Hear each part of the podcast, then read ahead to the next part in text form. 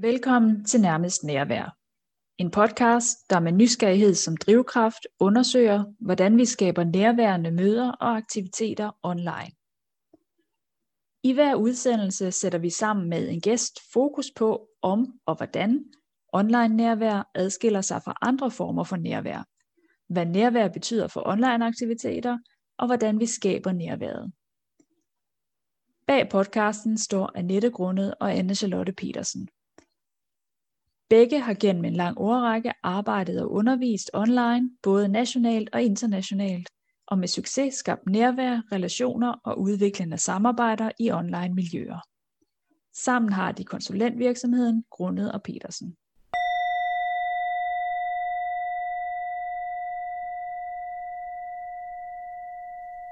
Du lytter til Nærmest Nærvær.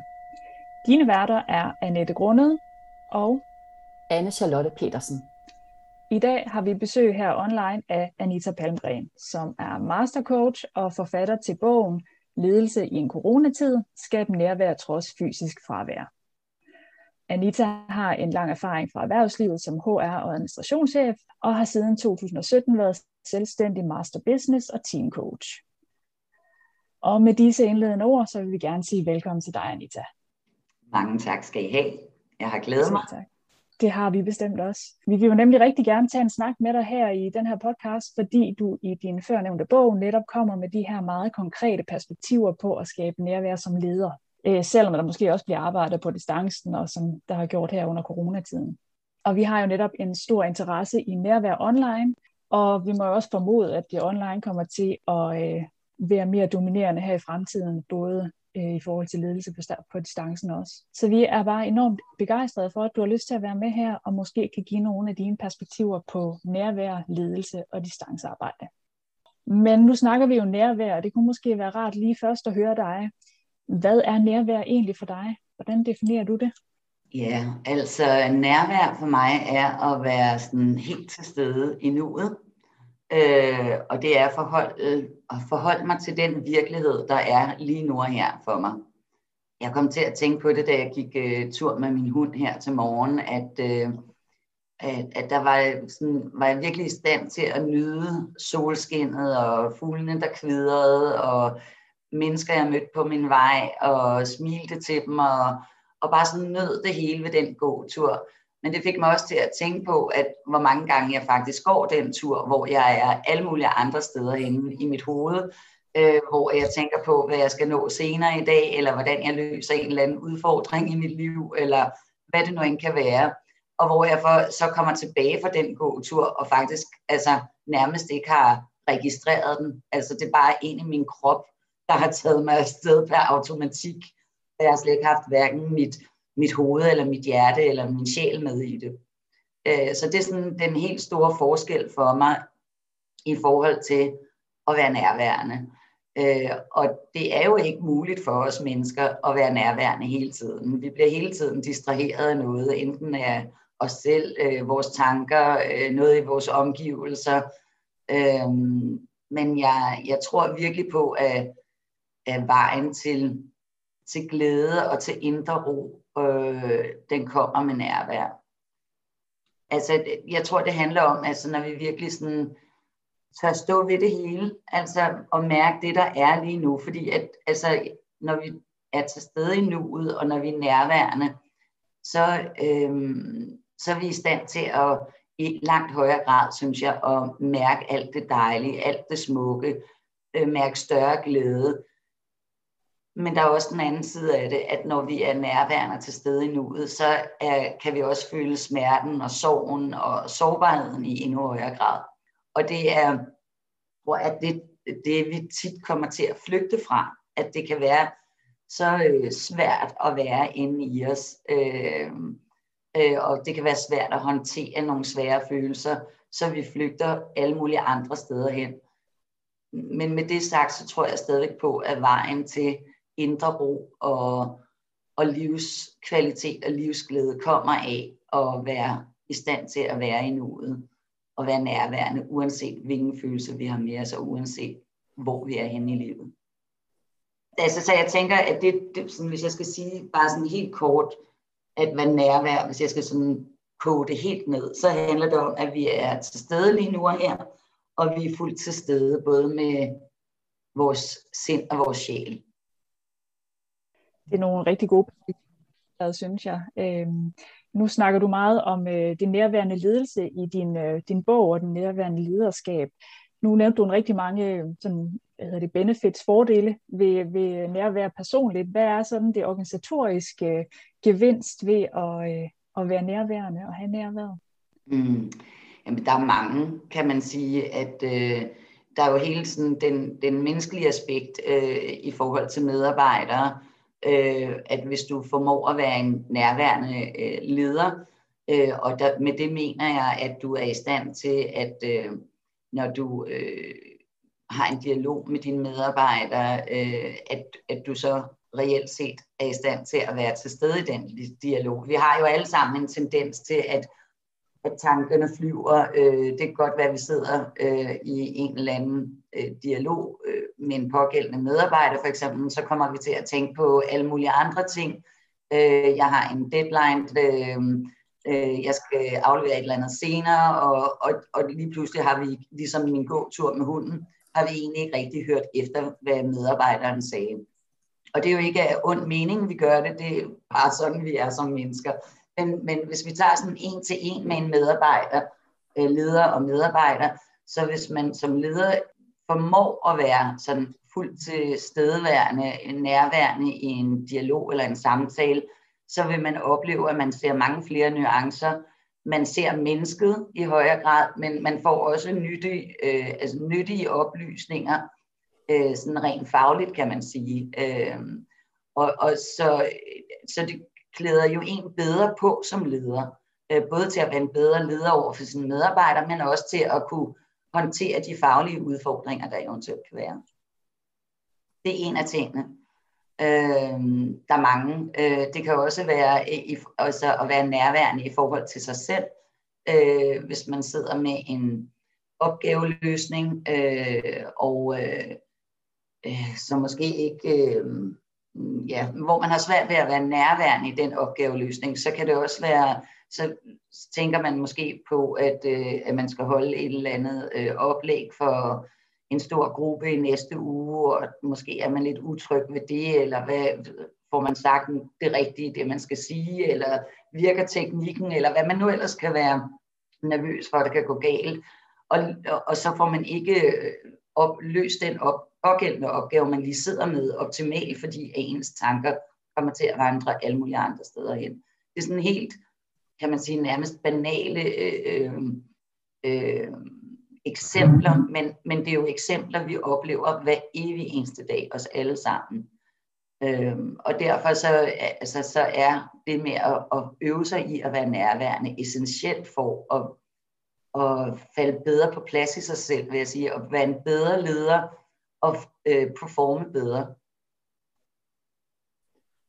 Anita, jeg, jeg sidder og tænker, fordi netop, som Annette sagde, så kan man sige, der er det her med roen og, og glæden i sig selv, hvor jeg tænker, det er vel også noget med netop, at når man så er fokuseret i sin samtale med medarbejdere, så er man faktisk også mere hjertelig, og på den måde, at det får også et niveau af, at det ikke bare at man lytter med hovedet og med tankerne, men man lytter faktisk fra et andet sted, og, og vil dermed også reagere fra et andet sted. Øh, så det er vel også sådan en, man får en bedre relation Absolut. Øh, som jeg sagde før i forhold til, hvad, hvad nærvær er for mig, at det er at være til stede i nuet med både sind og sjæl. Og det gælder lige så meget øh, personligt som leder. Øh, og når du er til stede med, med dit sind og din sjæl, og dermed mener jeg også sit hjerte, øh, altså, så kan du ikke undgå at få øh, en, en, øh, en, øh, relation, en anden relation øh, til det menneske, du sidder overfor. Øh, og, og man kan sige, det, altså det der jo også er ved at være nærværende og være i nuet, det er, at fortiden og fremtiden eksisterer ikke. Det er lige nu og her. Så jeg, hvis jeg sidder i en dialog med en medarbejder, og er fuldstændig til stede, så er det ikke interessant, om den medarbejder ikke leverer en opgave til tiden i næste uge, eller om øh, den medarbejder øh, performer godt om 14 dage. Det handler om, hvem vi er lige nu her, som mennesker, men selvfølgelig også, altså fagligheden skal også ind over. Øh, men det, det, jeg vil sige, jeg tror nærmest det er umuligt at være i nuet og være fuldstændig til stedeværende, hvis man ikke også åbner sit hjerte. Altså, og dermed giver det jo nogle helt andre øh, relationer og interaktioner med andre mennesker, og det gælder også ens kollegaer og medarbejdere og mennesker i det hele taget i livet. Det er meget interessant, det tror jeg også, du nævner i din bog, det her med, at det kræver faktisk både mod og åbenhed og, og en sårbarhed også at være, være nærværende. Ikke? Det, er ikke, det er ikke nødvendigvis nemt. Jamen, og det, jeg tror netop ikke, altså især for ledere, ej, det er måske så meget sagt, men jeg tror, der er mange ledere, og jeg vil sige, jeg har selv været en af dem, og jeg er stadigvæk en af dem. Jeg øver mig bare på ikke at være det, men hvor at, at hverdagen er så presset. Altså, der, som leder, det tror jeg, de fleste kan genkende, så er der altid en eller anden ildebrand, hvis der ikke er flere, der skal slukkes. Øh, og, øh, og det er jo alt sammen noget med, der, altså, man bliver hævet i fra alle mulige sider, Øh, og det er alt sammen noget, der er med til at fratage en nærværet. Og, og det er jo igen overhovedet ikke af ond mening, men I ved, hvis man sidder med et eller andet super vigtigt, øh, som skal løses nu og her, og så kommer der en medarbejder ind, som har brug for at tale om, at øh, øh, hun ligger i skilsmisse for eksempel. Øh, så kan det jo være virkelig, virkelig svært, fordi at som leder er du jo ansat i en stilling, hvor du ligesom skal performe. Øh, der, der er ligesom ikke nogen vej udenom, fordi at, øh, så har du nok ikke dit job så, så lang tid. Altså, jeg tror, der er mange ledere, der kender det dilemma med, at sådan, når man skal tage mig af medarbejderen nu, og snakke med hende om de personlige øh, issues, hun går igennem, eller skal jeg sørge for at få den her opgave i hus, så jeg ligesom kan vinge den af, og så har jeg i hvert fald lavet den del af mit arbejde. Og det er et konstant dilemma, fordi at man som leder, de fleste ledere vil jo bare gerne, det vil de fleste mennesker på deres arbejdsplads jo bare gerne gøre deres bedste. Og det handler jo oftest om, hvad man leverer. Øh, det er jo sjældent, altså, øh, at en leder bliver målt lige så meget på, hvordan er han eller hun er i forhold til, til mennesker eller medarbejdere, frem for det, der bliver produceret eller leveret. Øh, så det er, det, det er et svært dilemma. Øh, og, øh, og jeg tror, at, altså, at vi vil altid begå fejl i det. Altså det, det er svært at, at sådan bare vide, hvad den rigtige beslutning er. Skal jeg gå med at snakke med medarbejderne om den her svære situation, eller skal jeg fortsætte? Men jeg tror, jo mere vi øver os på at være nærværende, sådan generelt, øh, jo mere vil vi også være i stand til at træffe den rigtige beslutning lige i den situation det er interessant, du siger det altså med dilemmaet, fordi jeg tænker sådan fra egen erfaring, jeg tænker, i det øjeblik, jeg oplever den nærværende leder, der kan faktisk gå med mig på, hvis der er noget vanskeligt, som egentlig kan gøre det vanskeligt for mig at varetage mine arbejdsopgaver, så i det øjeblik, jeg har mærket nærværet og empatien, så kan jeg også løse opgaven, ikke? fordi så er der blevet en plads til den. Og det vil sige, at i virkeligheden giver det også større effektivitet, tænker jeg i hvert fald. Jamen helt sikkert, og det er der også altså, lavet masservis af undersøgelser på, at, at, øh, at ledere, som formår at, at være empatiske og formår at være nærværende og, og, og, og have en indstilling til at ville sine medarbejdere, også på det personlige plan, deres medarbejdere performer langt bedre end en leder, hvor det ikke er sådan. Anita, når man står lige der i, i det der dilemma, Øh, er det så der, fordi du kommer med nogle redskaber, det var jeg sådan lidt fascineret af, det her med blandt andet lige at stoppe op og mærke efter, sådan på en skala 1 til 10, hvor nærværende er jeg lige nu. Mm. Øhm, har ligesom to spørgsmål. Er det, er det lige der, man skal gøre det, eller er det på et andet tidspunkt? Og så så jeg også tænkt, og hvad mærker man egentlig efter? Sådan i, øh, vil du sige, hvis man nu skal prøve at mærke efter og finde ud af at, at, at rammesætte inden for 1 til 10, jeg tror lige i, i den der situation, som jeg nævnte med, med, at man sidder med den her til, øh, opgave, som skal løses, og medarbejderen, der kommer ind. Jeg tror ikke, det er lige der, at man skal gøre det. Jeg, jeg, øh, jeg tror, at, at men hvis man øver sig i den her nærværsøvelse, som jeg også giver i min bog, så, så tror jeg, som jeg også sagde før, så bliver man bedre i stand til at mærke efter, hvad der er det rigtige lige nu. Øh, og øh, øh, ej, undskyld, nu glemte jeg, hvad det var, du spurgte om det var heller ikke sådan særlig pænt at stille to spørgsmål på en gang. Det var fordi, jeg, så sagde, jeg, fordi jeg selv synes, at det er en fantastisk øvelse, der med lige at mærke efter, hvor nærværende er jeg nu. Og så faktisk nu her i vores samtale, så sidder jeg og tænker, men kan jeg egentlig selv, ved jeg egentlig selv, hvad jeg, hvad jeg mærker efter, hvis jeg nu skulle sige, om jeg er på 1, eller jeg er på 10, eller på 3, 7? Så jeg tænkte bare, har du egentlig, har du noget, som, hvor du tænker, om det du mærker efter, eller det man kunne mærke efter, er noget bestemt? Jamen, jeg tror, at hvis, altså vi har, tror jeg, alle sammen noget øh, i vores liv, som kan få os til at føle, føle det her sådan virkelig nærvær, og, og virkelig at være i nuet. Nu nævnte jeg det her med at gå tur med min hund øh, tidligere i morges. Jeg ved også, en af de ting, som får mig til at være sådan helt nærværende, det er, når jeg bader, øh, når jeg er i vandet.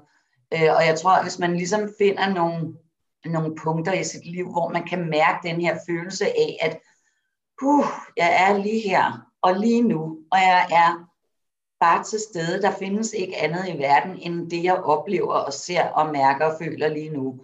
Hvis vi finder sådan nogle steder i vores liv, hvor vi kan mærke den følelse, så er det den måde, man ligesom kan tjekke ind i, hvor nærværende man så ellers er. Og jeg vil sige, der hvor man kan mærke, at man ikke er nærværende, hvis man ligesom stopper op og tjekker ind i sit, sit nærvær fra 1 til 10, trækker vejret og så videre, øh, om ens tanker bliver ved med at bulle rundt omkring alt muligt andet, så er det et tegn på, i hvert fald, at man ikke er særlig nærværende. Og det er heller ikke sikkert, at man lige formår at være det i det øjeblik.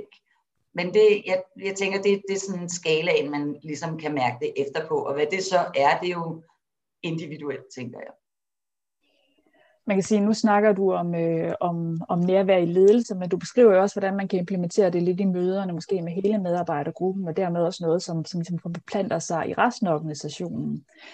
Øhm, det får mig til at tænke på, fordi vi kommer lidt fra en kommunal verden, som måske er lidt anderledes end, end det private erhvervsliv.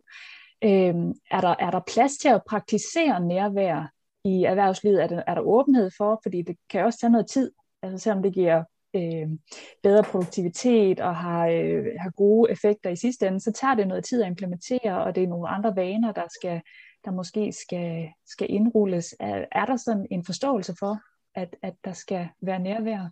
Mm, jeg tror, øh, altså mere og mere altså vokser det frem. Øh, der er selvfølgelig nogle øh, brancher og nogle virksomheder, hvor, at, øh, hvor det tager længere tid, men, men jeg synes da klart, at jeg ser, at der er en tendens til, at det, øh, at det vokser frem. Øh, mm. og, og, og, og finde tiden til det, tænker jeg, at det kan man altid finde undskyldninger for, der ikke er tid til, så det handler om en beslutning. Øh, lige så vel om at være et nærværende menneske, eller en nærværende leder, eller en nærværende kollega, også er en beslutning. Det er ikke noget, der kommer af sig selv. Det er jo en sportsdisciplin af andre dimensioner og det er noget, vi skal øve os på hele tiden, resten af livet. Det er ikke noget, der bare kommer til os, men det, der er ved det, når vi øver os på det, det er, at det bliver nemmere og nemmere og nemmere. Og det er jo det samme i, kan man sige, i, i, i organisationerne, at, at det vil ikke være nemt til at starte med, og det kan også endda, hvis det er sådan en meget konservativ organisation, kan det jo virke sådan helt akavet, og uh, hvad er det for noget føle, føle noget, vi skal i gang med, men jeg, jeg opfordrer virkelig til, at man bliver ved, og man prøver, indtil det begynder at føles mere naturligt. Og så er det selvfølgelig også forskelligt fra mennesketyper. For nogen vil det falde naturligt ret hurtigt, og for andre vil det tage længere tid. Og der, jeg tror også, som leder og som organisation vil man møde masser af modstand på det fra medarbejderne. For der er masser af mennesker, der ikke bryder sig om at, sådan, at udstille sig selv, eller sådan snakke om følelser og og i hvert fald ikke, når de er på arbejdet. Ikke? Altså, der er sådan ligesom noget barriere der, men, men jeg tror virkelig på, at, at i forhold til netop det her med, som coronaen jo har gjort med, med at vi har arbejdet hjemme og, og, og, og altså, øh, har mødtes online. Nu er det selvfølgelig blevet bedre, og det, det, tingene åbner op, og, men, men sandheden er jo også, at, at der er virkelig, virkelig, virkelig mange virksomheder i Danmark, som har valgt at sadle fuldstændig om og også når vi når helt på den anden side af corona, at der er flere hjemmearbejdsdage, der er faste hjemmearbejdsdage om ugen, der er, øh, øh, jeg kender flere steder, hvor de kun skal møde på arbejde en dag om ugen, og det også bliver sådan fremover. Øh, og det betyder jo, at, at der er at det udfordres endnu mere i forhold til det nærvær, fordi når vi sidder bag hver vores øh, computerskærm og mødes øh, virtuelt, så er det virkelig, virkelig meget sværere at skabe det nærvær, og, og så, altså for medarbejdere kollegialt, kan man sige, at være nærværende sammen og mærke hinanden som mennesker, men i den grad også som leder. Altså, alt det der, sådan, hvordan trives mine medarbejdere, hvad foregår der hos den ene og den anden, og øh, er alt godt, er der noget, jeg ligesom skal tage hånd om og sådan noget, det er virkelig svært at fornemme online. Og det gælder uanset om det er gruppemøder, eller om det er en til en, fordi at vi, vi er langt, altså det er langt nemmere at gemme os, øh, når vi ikke står face to face med, med de mennesker, vi øh, interagerer med. Og så kan man sige, en anden ting i det er også, at hvis der er en medarbejder, øh, som sidder med nogle udfordringer, øh, private udfordringer, eller udfordringer med en arbejdsopgave, eller hvad det nu end kan være, så kan det også være meget sværere at, ligesom at sætte et videomøde op, eller øh, tage telefonen og ringe til sin chef og sige, jeg sidder med det her, og det vokser mig over hovedet, eller jeg, ja, hvad det nu end kan være, frem for at lige at sådan slå turen hen forbi øh, chefens bord og sige, puh, ikke? Altså, fordi så kan man ligesom fornemme, hvornår er det rigtige tidspunkt at gå derhen, og øh, har han eller hun travlt, og øh, der er masser af følelser i det. Så jeg tror, der er mange, mange ting, vi går glip af ved at, at være så lidt sammen, som vi har været sammen under corona øh, arbejdsmæssigt. Øh, og det kommer også til at være en udfordring fremover, hvis vi ikke tager en beslutning om, at det skal være anderledes og mere nærværende. Og det er vel der, at du har, øhm, altså jeg tænker det her med, at du netop siger hyppigere møder, altså at jo, jo mere vi har vanen, at vi ses, så bliver det også nemmere at sige til, så bliver det ikke helt så nemt at, at få puttet sig, hvor du ligesom sætter op og siger, at der er i hvert fald et, et møde om, kan jeg ikke huske en gang om ugen, og i hvert fald et socialt møde også, og, og altså at det hele er skemalagt, det er måske noget af det, vi, hvor vi skal gå lidt fra det uformelle til noget mere formelt, når vi er online, for at sikre, at det kommer til at ske, og hvilken form det har. Ja, altså jeg, jeg, jeg, jo, øh, jeg, jeg ved godt, at, at der kan komme øh, nærmest et oprør, for jeg har fået mange øh, øh, henvendelser på det, men, men jeg synes jo, at man i princippet bør øh, gøre med den verden, vi har nu, øh, som, som ændrede sig med corona, så synes jeg jo i virkeligheden, at man skal gøre alle sociale arrangementer obligatoriske. Fordi der er, og det ved vi alle sammen, der er altid nogen, som ikke dukker op til de der sociale arrangementer, som ikke rigtig mm, trives med det, eller eller ved noget andet. Det kan være, der kan være 100 årsager til det. Men hvis vi gerne vil og skal trives som, som et team eller som kollegaer, altså, så er det nødvendigt, at vi også har det øh, sociale sammen. Og så kan det godt være, at man ikke skal øh, tvangsindlægges til en fredagsbar hver fredag, men, men i hvert fald som minimum et eller andet socialt arrangement et par gange om året. Øh, og så tror jeg, at, øh, at i højere grad er også, at vi skal være opmærksom på, hvad er det for nogle møder, vi har online, og hvad er det for nogle, vi har, når vi er fysisk sammen. Altså, der skal være en helt tydelig og klar struktur i det, øh, hvor at der er nogle møder, der egner sig bedre til det ene end til det andet. Ja, så tænker jeg, så er der vel også noget i, hvordan man så rammesætter de møder, man har online. Det er der jo også et ledelsesperspektiv i, hvordan man gør. Du har i nogle af de citater, du har først fra den undersøgelse, du har lavet, hvor der er nogle udtalelser omkring, hvordan folk har haft det med, med online møder. Ikke? Der er jo mange forskellige holdninger til det også, og hvad folk befinder sig godt med. Så det er også noget med, hvordan griber man som leder det an? Laver man retningslinjer, eller, eller hvordan tænker du, der er den bedste vej frem der? Skal man have kamera på? Skal man ikke have kamera på? Ja, der er mange ja, dilemmaer igen, i det. så tror jeg... Undskyld? Er der mange dilemmaer i det også, tænker jeg? Det er der helt sikkert, og, og, altså, og lige så mange mennesker der er, lige så mange meninger er der, og dilemmaer er der, ikke?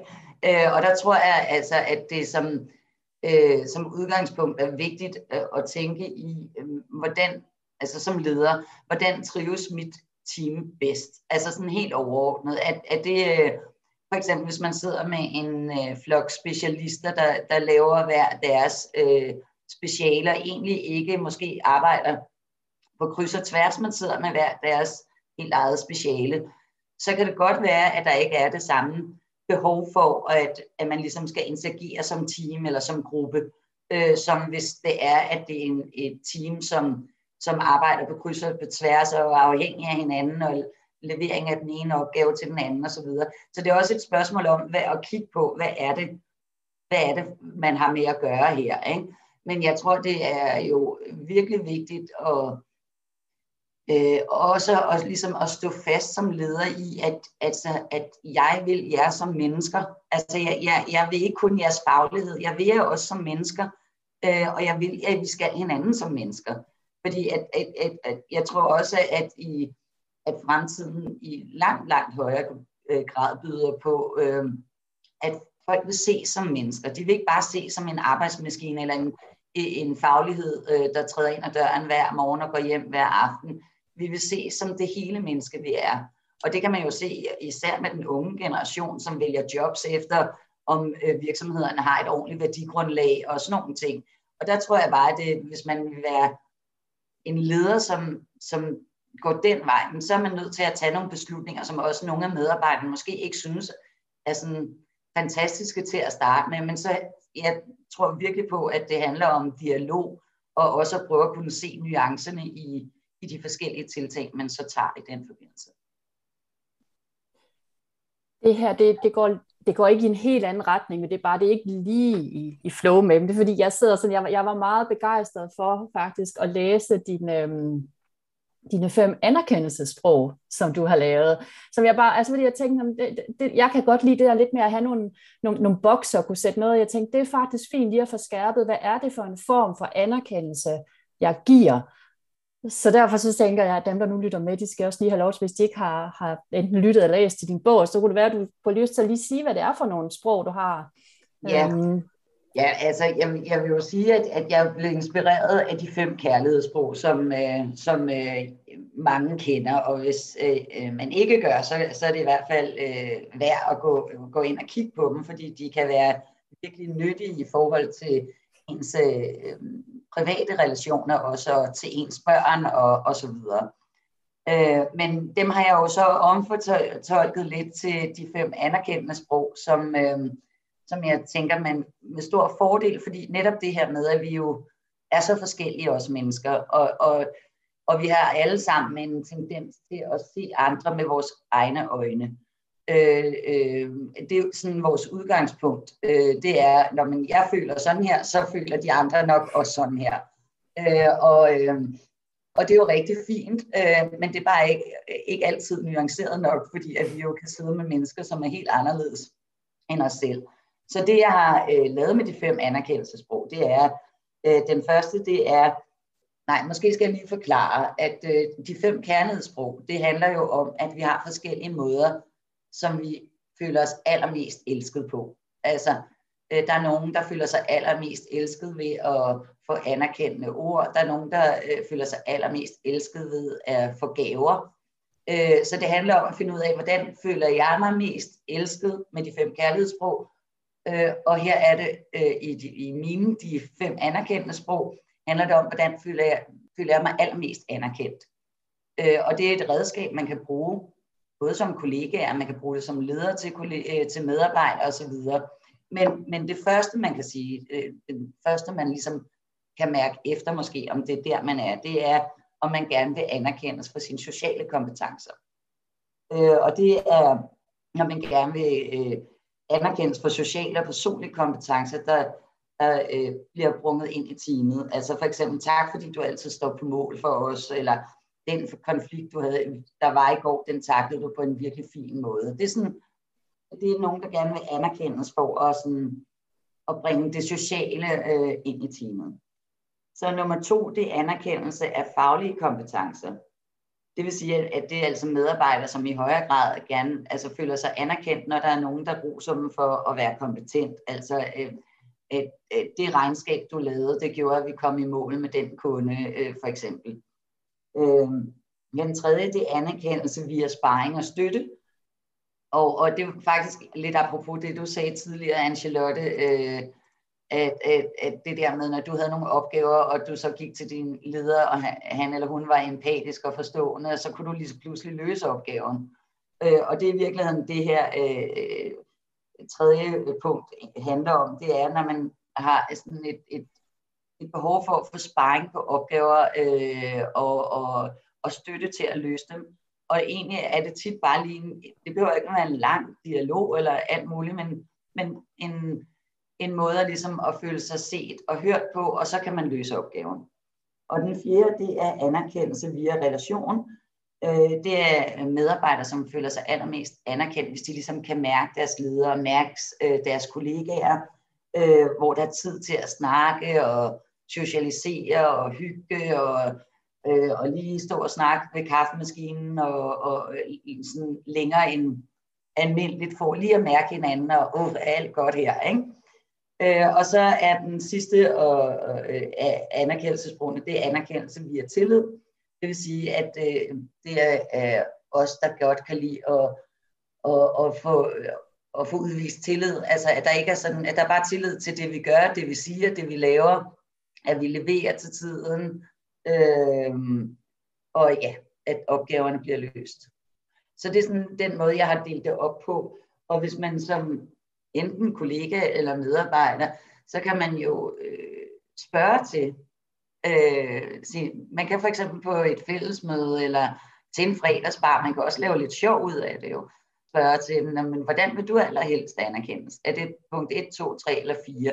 Og man må gerne vælge to, øh, man må også vælge flere, man kan også vælge alle fem, men at prioritere dem i forskellige rækkefølge, fordi der er jo ikke noget af det, der måske ikke betyder noget for nogen af os, men mm, det hele betyder nok noget, eller betyder lidt for os i hvert fald. Øh, men så kan vi ligesom finde ud af, okay, hvis jeg ved for eksempel om dig, Annette, at du, vil, at du føler dig allermest anerkendt, når jeg viser dig tillid. Hvis jeg har den viden om dig, så ved jeg jo, at, at det er det bedste, jeg kan give dig. Det er, altså, altså det er der, hvor du føler dig allerbedst øh, tilpas og anerkendt, og hvor du får en god hverdag. Det er, når jeg har tillid til, at du udfører dit arbejde, som du skal. Og jeg sad faktisk lige nu, da du sagde, der blev inspireret, fordi du netop havde den med, med øh, nu har jeg da ikke glemt men der, hvor man ligesom skulle kunne mærke hinanden, sagde du, og, ja. og, og sådan ja. socialt, hvor jeg tænker, det er jo så måske også, hvis man har den viden der, man kan sige, at det er så nogle af os, der skal mødes også, hvis vi nu taler det her distanceledelse, eller når vi skal være online, der skal sikre lige at mødes, med jævne mellemrum, og, og netop have, øh, hvor det er det, der er på agendaen. Vi skal ligesom lige mærke hinanden. Øh, altså Annette og jeg gør det faktisk, vi sidder to forskellige steder i, i landet og arbejder, så vi arbejder under, og vi tjekker faktisk ind på den måde hver morgen, og lige har sådan noget, både hvad skal dagen være, men også bare lige hvor er vi overhovedet henne med vores liv, og hvordan er det egentlig gået, siden det går ikke? Altså, mm. Så den er man ligesom sådan lige at mærke hinanden, og så også få det faglige, og det er jo også noget, man kan gøre netop, som vi måske nogle gange glemmer lidt at gøre online. Ikke? Jo, men lige præcis. Altså, og, og netop altså, det med, at det foregår online så meget af det, som det gør, altså gør det endnu vigtigere. Ikke? Altså, øhm, så, så det er en rigtig god idé, og, og jeg vil sige, at altså, hvis man sidder som medarbejder og, og ikke har en chef, der øh, er, er klar til at gå den vej, så kan man jo netop som medarbejder også altså internt som medarbejdergruppe gøre noget ved det, eller en del af medarbejdergruppen, hvis der er andre, der ikke vil være med. Altså, man kan altid starte det selv. Det, altså det, jeg vil sige, at en god leder, der starter det jo der. Altså, så er det han eller hende, der, der tager initiativ til de her ting. Og ligesom også sådan giver medarbejderen frit spil i det, altså til at de kan udvikle det videre og komme med idéer og forslag. Men det er jo ikke alle steder, det er sådan. Men det er ikke ens betydende med, at man ikke som medarbejder kan gøre noget selv. Det tænker jeg er en god pointe. Jeg synes, det er også bare have sproget for det, de forskellige typer, gør jo også, at man kan begynde at kigge rundt på sine kolleger, kolleger og se, om jeg kan faktisk godt placere dig der, og jeg ved faktisk også ud fra dine handlinger, hvor det er, du ligger, ikke, så har man måske også nogle allierede på den måde. Så det, det er rigtig godt at have sproget for det, synes jeg. Jeg får også lyst til lige at, øh, det er måske mere lige at fortælle dig om, at vi arbejder faktisk også med, med tre forskellige niveauer af nærvær. Vi snakker om den individuelle nærvær, som er den, hvor du snakker om med ledelsen og mærke sig selv og, og tjekke ind, hvor man er. Så snakker vi om det fælles nærvær, som er måske det, du snakker om, hvor man gør på, på møder, og hvordan man får det gjort sammen og får skabt nærværet øh, sammen. Og så snakker vi om den organisatoriske nærvær, som måske handler mere om, hvordan får øh, organisationen givet information og få sørget for, at der er den her nærværsfølelse af tilstedeværelse. Også det, du snakker om, ikke at blive frakoblet af organisationen, ikke så man føler det her tilknytningsforhold. Og en meget rart også at kunne genkende dem i din bog og se, at der er faktisk, øh, der er faktisk noget, noget, der vækker genklang der. Så det, øh, det, det var meget interessant også at læse der. Mm. Jamen, ja, det var, jeg tror, det der var faktisk, tror jeg, sådan organisatorisk, det, det, den største katastrofe ved corona, det altså hvis vi ikke snakker økonomi og sådan nogle ting, men rent sådan øh, på det menneskelige medarbejderplan, det, det var, at altså, der var så mange, der lige pludselig ikke vidste, hvad der skete. Altså, og det er jo en del af, vi er jo flokdyr, også mennesker, og en del af det, for at vi går på arbejde, det er jo, det er jo ikke kun lønnen, det er jo også det at føle os som en del af noget, og være et bidrag til noget, og altså både til, til organisationen, men selvfølgelig også øh, til kollegaer og, og på det menneskelige plan, men, men der var så meget, der gik tabt, i hvert fald den første tid under corona, at, øh, at øh, jeg tror, at jeg er ikke engang sikker på, at alle ligesom har fået, fået, øh, fået sådan hanket op i det endnu, men det er virkelig vigtigt. Som det sidste, før vi slutter helt, så, øh, så tænkte vi, kunne jeg godt blive rundt af med, hvis du har et, øh, et godt råd til, eller hvordan man skal gribe det an, hvis man vil starte med at være en mere nærværende leder. Hvor, hvor skal man begynde? Hvad er det første skridt, man kan tage? Jeg tror, at det der med i det hele taget øh, at, at mærke efter, hvor det er, man generelt i sit liv er nærværende, og hvor man mærker den her tilstand af at være totalt til stede i nuet. Øh, det er første skridt. Næste skridt er at tænke på, hvordan kan jeg inkorporere det her i mit arbejdsliv? Altså, hvordan kan jeg være nærværende over for mig selv i mit arbejdsliv? Og næste skridt vil være, hvordan kan jeg så være mere nærværende over for mine medarbejdere? Så det starter altid med en selv. Det tror jeg, vi har været omkring en masse spændende emner og er, øh, er kommet igennem rigtig, rigtig mange gode ting, som jeg tænker var enormt givende at høre om. Så, øh, jeg tror ikke, vi har andet tilbage end at sige tusind tak, fordi du gad at snakke med os her. Og jeg siger også tusind tak. Tak for, at du lyttede med. Har du spørgsmål eller kommentarer, så find Grundet og Petersen på LinkedIn eller Facebook. Vil du ikke gå glip af næste afsnit, så abonner på Nærmest Nærvær på din podcast tjeneste. Vi høres ved.